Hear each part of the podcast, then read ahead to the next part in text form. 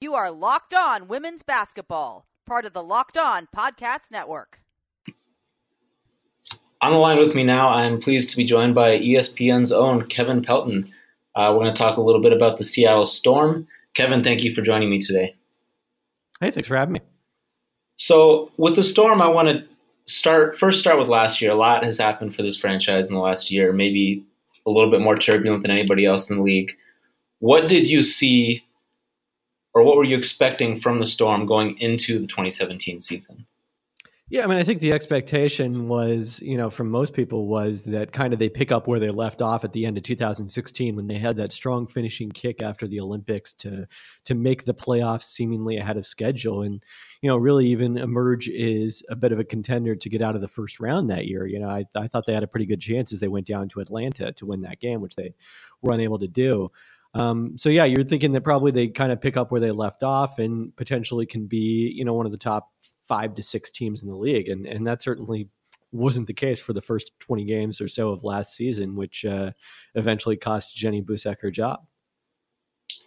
Yeah, and uh, as a quick sidebar, I want to I want to bring up the playoff format to you. My the one thing that I've taken away after watching this for two years, I think the biggest issue with it, and obviously the players have expressed their frustrations if they are the ones that go uh, go one and done is what is the reward to be say a three seed a four seed there isn't really much of an award, reward to being in the middle because you still have to get out of a single elimination round what are your what's your general take on that I mean, definitely the reward is you don't have to play the first round and you get home court. So that that's helpful in that regard. I, I mean, I think what makes it tough is, you know, when I was working for the Storm uh, up through 2012, I mean, one of the frustrating things about the WNBA playoffs is it it can end like this because of the fact that you know even at that point it was the best of three series in the first round, but two games felt like nothing. So now to have it be just one and done, that is it, it, you know you don't necessarily get that feeling of even being in the playoffs in some ways because of the fact that you're not matching up against the same opponent multiple times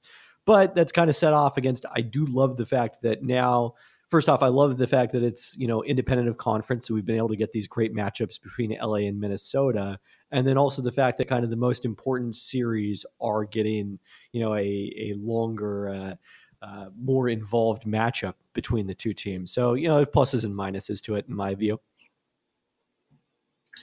Yeah, and I, I, I think it makes. I do think one big positive though is that it really cranks the heat up on the regular season because I mean we saw last year the the competition for those top two seeds will only get hotter by the year because a team like New York to get ousted twice in a row at home, it's it's tough to go through that, and those teams are even more incentivized, even at the top, to play all the way through the season. Yeah, which is a, a big difference from what we sometimes see in the NBA, where it, it doesn't seem like seeding is is important. Right, and now, so the the Storm, they uh, they went with Gary Kloppenburg as the interim they were able to get into the playoffs. They fell at um, in Phoenix against the Mercury, and when they entered this offseason, they had to make that decision on what they would do with the coaching position. Aside from that, what did you feel they needed to address in the offseason? I mean, you know, I think the, the weaknesses were pretty obvious here. Uh, defense, you know, we saw some improvement late in the season under Kloppenburg, who has always been known as a defensive minded coach and, and had done a great job in that regard in the past. But you know, still this is a team that finished third in the league in offensive rating, behind only the two juggernauts in LA and Minnesota, and and closer to you know pretty close to, to second place in LA. So usually that should translate to better than a 500 record. Uh, you know, part of that is the fact that they were unlucky in close games. You know, they they probably should have been more like an 18 and 16 team than you know what they actually were below 500 but a lot of it was just the fact that defensively they haven't been at that same level and and I don't think that was necessarily the focus under Boucek like when you had a choice between offense and defense her default was kind of to lean towards the offensive end of the court so you know I think that was going to inform defense and size in particular size in the paint in particular were probably going to inform a lot of their decision making this offseason yeah, and I, and I want to ask you about some of those additions and and and the defense. I I did enjoy that Kloppenburg did crank up the intensity a little bit, and that seemed to stimulate everybody on the roster a little bit. But now that Dan Hughes is there as the head coach and they've gone through a training camp here, what are your impressions of what he's bringing to the team and just how how the core players are reacting to him being in town. Yeah, I think you know it's been remarkably smooth from what I've seen. I was at the preseason game against Phoenix, and then also had the opportunity to, see a couple of practices uh, earlier in training camp. And you know, you if you didn't know going into those settings that this was a team with a new head coach, you wouldn't have guessed it from sort of the you know how quickly they picked things up offensively and defensively, and and were able to integrate that on the court. And know, I think saw some of that in the, the two preseason wins against Phoenix yeah, that that the the preseason it is what it is, but it's definitely encouraging to see at least that they they were able to to play well together. And I think I think the real crux of this for them is they've signed some players to extensions these last couple days, and they're largely locking themselves in with their with this group of eight or nine that they've got at the top. What is the best? What's the best thing for them to try to do with this superstar in Breanna Stewart entering her third season? That's a good question, and I think probably one that's going to be definitional for this season because you know one of the effects of these moves of bringing in Courtney Paris and Tasha Howard and, and getting more size while retaining Crystal Langhorne is well, you know, how are you going to get all these post players on the court? One of the answers is probably going to be playing Breanna Stewart at small forward sometimes, which she was early in training camp when uh, Alysha Clark wasn't yet back from playing overseas. And so, you know, that was kind of the starting lineup they were using early on. And then in that first preseason game uh, at home against Phoenix. And it's going to be interesting because, you know, I, I always thought that Breanna Stewart's kind of destiny in this league was eventually to push her from the four spot to the five spot, as we often see, you know, with players as they, they grow older and mature. I mean, Lauren Jackson would be a, a great example of that, where, you know, the Camille Little trade and uh, her emergence as a starter pushed LJ from, you know, where she had primarily been a power forward the first, I guess, uh, seven, eight years of her career to being primarily a center the remainder of the way and when they won the championship in 2010 so you know that's kind of what i was always expecting with stewie but she's versatile enough to make it work the other way because you're you know you're not necessarily you're not you, you're, you're sacrificing some shooting by moving her from the three to four to the three mostly because of the fact that you know natasha howard is not as good a shooter as alysha clark if that's the trade-off you're making but if you compare Stewie to threes, she's not exactly a poor shooter there. It's just a question of, you know, whether what's going to best play to her strengths. Uh, you know, is it going to be the ability to maybe post up more? Is a three against smaller defenders with weaker floor spacing? Or is it going to be kind of turning her loose against uh, slower defenders as a four or even a five?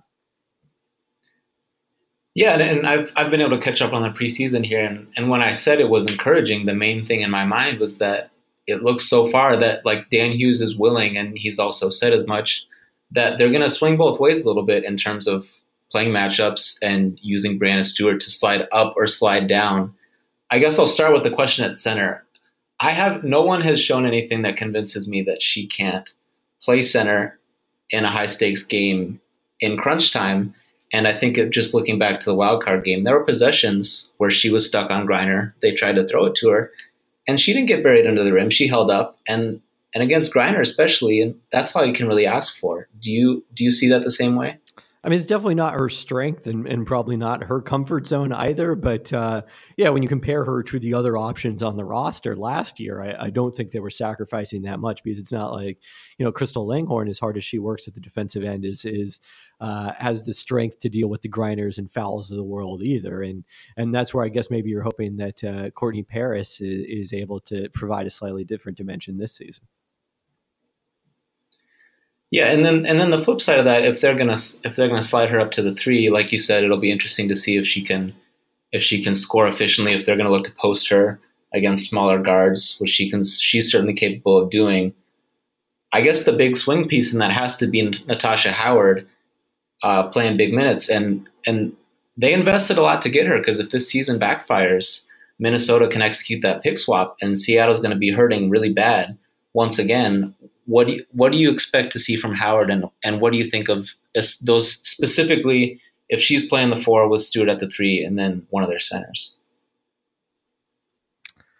Absolutely. I mean, yeah, you, you wouldn't have made that trade and, and taken that risk of potentially giving up, uh, you know, if, if, they somehow end up in the lottery, a, a, top four pick for what we expect is probably going to be either the 11th or the 12th pick from Minnesota based on their track record, unless you really believed that Howard was going to be a big part of this team. I mean, you know, she played well in limited minutes in Minnesota, particularly I think 2016 when, you know, she was more efficient as a scorer than she was last year and also more effective on the defensive glass.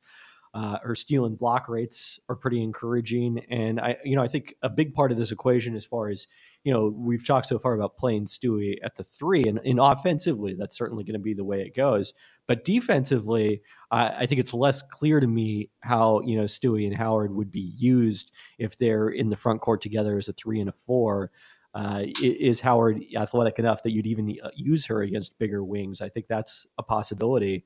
And then the other thing that we saw briefly, I don't know how much we'll get to it in the regular season, you know, when when Paris is an option in addition to Langhorne at center. But, you know, during that first preseason game, they did run out Howard and Stewart as a 4 5 combo. And now you're talking about a really athletic team that, you know, particularly if you unleash some of the trapping that Kloppenburg has traditionally liked to do that uh, dates back to his father, Bob, a, a former assistant in the NBA who invented the SOS pressure defense uh, I, that's a really intriguing lineup to to play a very different style if you have Stewart and, and Howard as your four or five.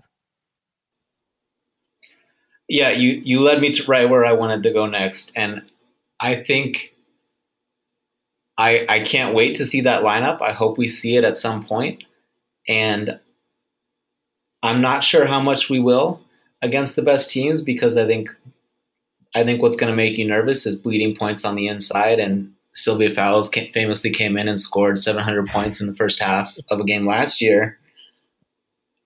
But yeah, if, if they crank it up, if they crank the pressure up, and and with Stewie and Howard, just these two these two long athletic players, and I think I think that really activated Jewell Lloyd as well yep. last year on defense when they put her on the ball more, and they really demanded that out of her.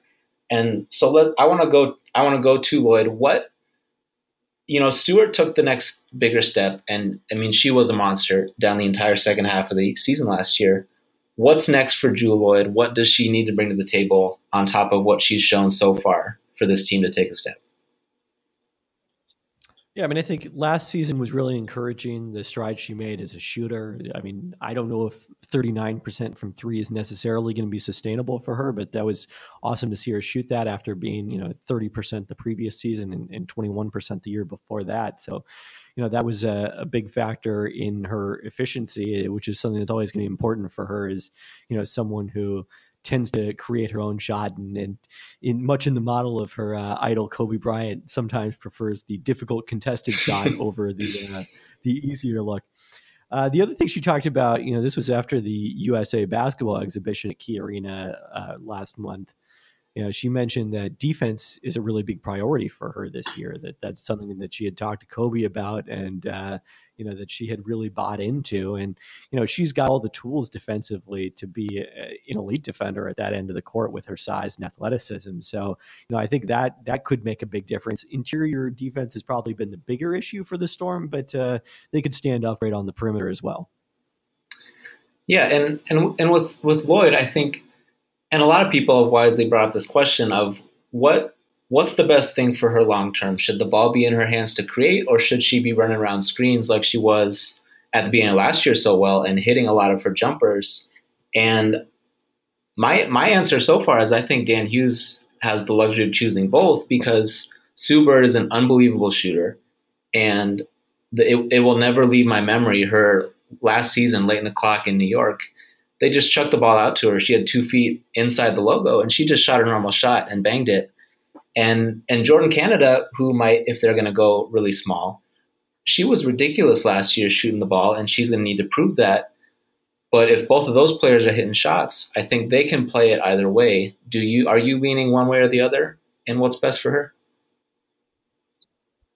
So I, I feel like my opinion on Jewell in that regard is kind of heavily influenced by seeing Tanisha Wright's development in Seattle. Early in her career, I mean, she just hated the concept of playing point guard. She felt so much more comfortable when she was playing alongside Sue as the two.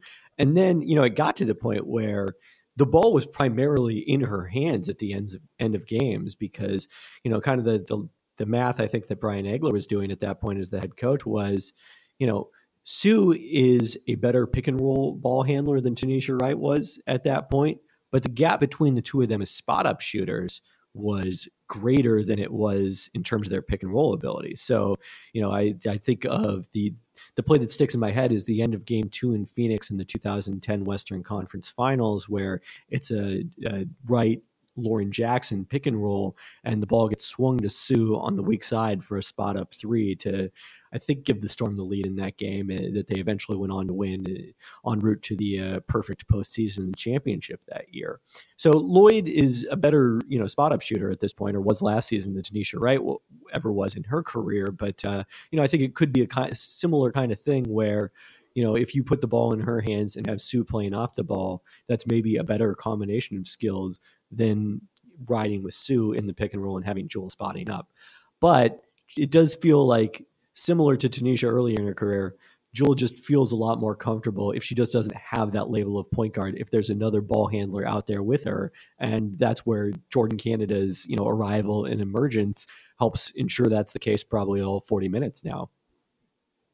Yeah, that that's that's a great point, and, and that's great to to hear you draw back to that example of Tanisha Wright. Um, I got two more for you.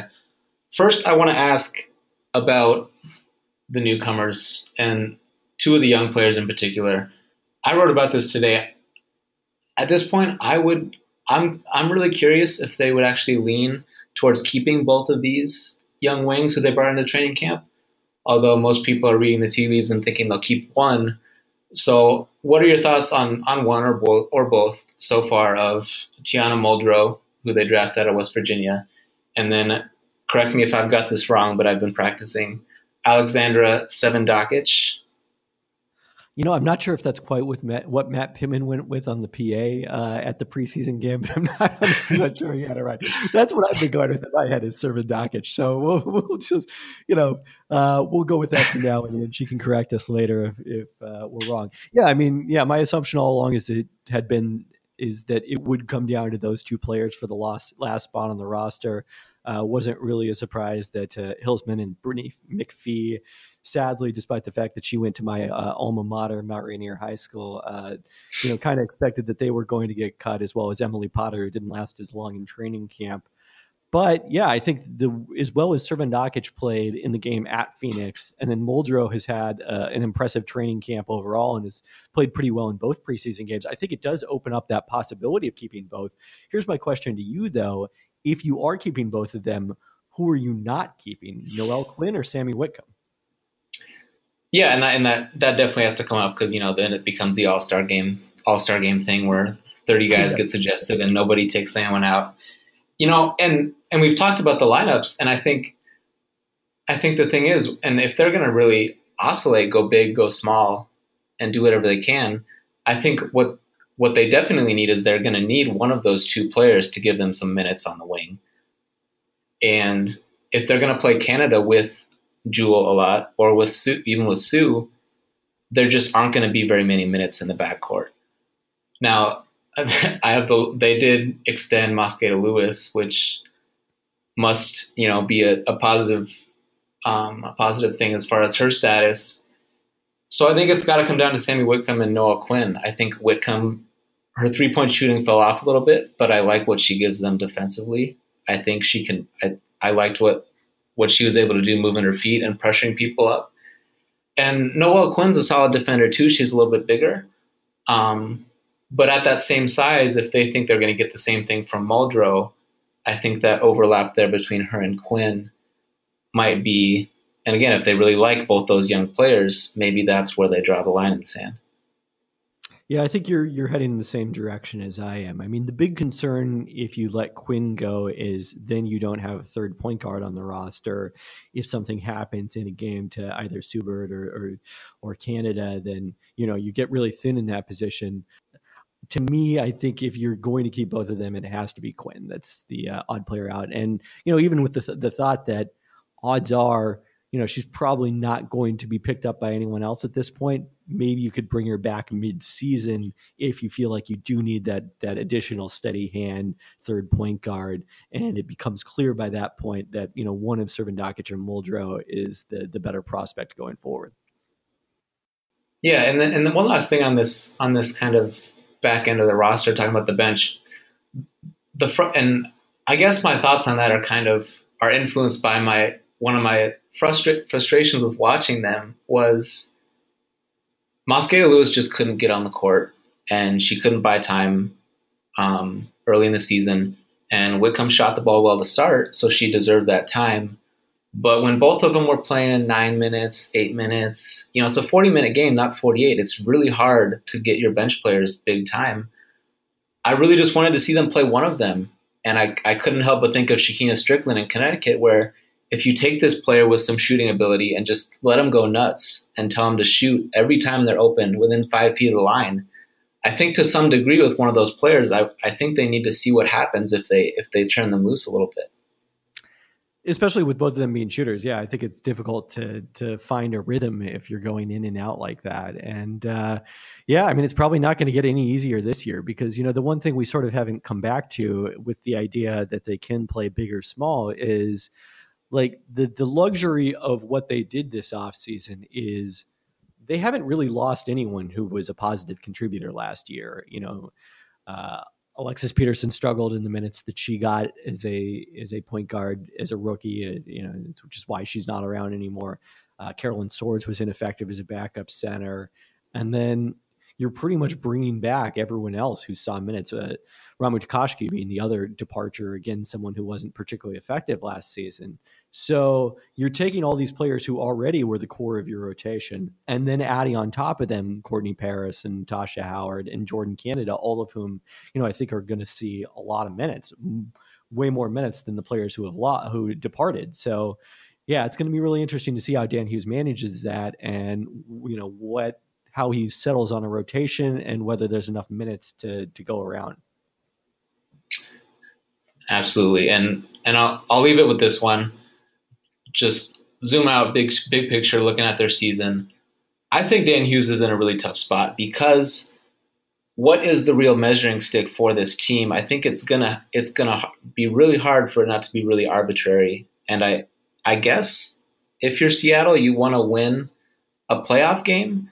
But with a condensed season and 20 fewer game, 20 fewer days in the regular season, you know, somebody turns an ankle. What if they run into Minnesota in the first round? You know. Yeah, I mean that's uh, that could be a tough spot for them. So, I, I, mean, I think the first thing is you know you definitely want to see a winning record. It, has been a while since the Storm have been above 500. I think going back to to my last season with the team in 2012. So, you know that's that's an important sign of progress. But even that, you know, if it's 18 and 16, that probably feels like a little bit of a disappointment given the talent on the roster and, you know, what you've added in the offseason. So expectations are high, but uh, also the talent is there to, to achieve something. And I think that's what brought Dan Hughes out of retirement. He's not going to be scared off by the challenge. Yeah, I, I can only imagine how quick that how quick that phone call was. Hey, you want to come coach Breanna Stewart? how, how, how, how soon can I get there? Um, but thank you, thank you, Kevin. I appreciate your time. Um, you can follow Kevin on Twitter at K Pelton. Uh, you can also catch him live tweeting games when he happens to be at one uh, at K Pelton WBB. Anything else to add to that? Nope. I think that about covers it. All right. Thank you very much, Kevin, for joining me. Yeah, anytime.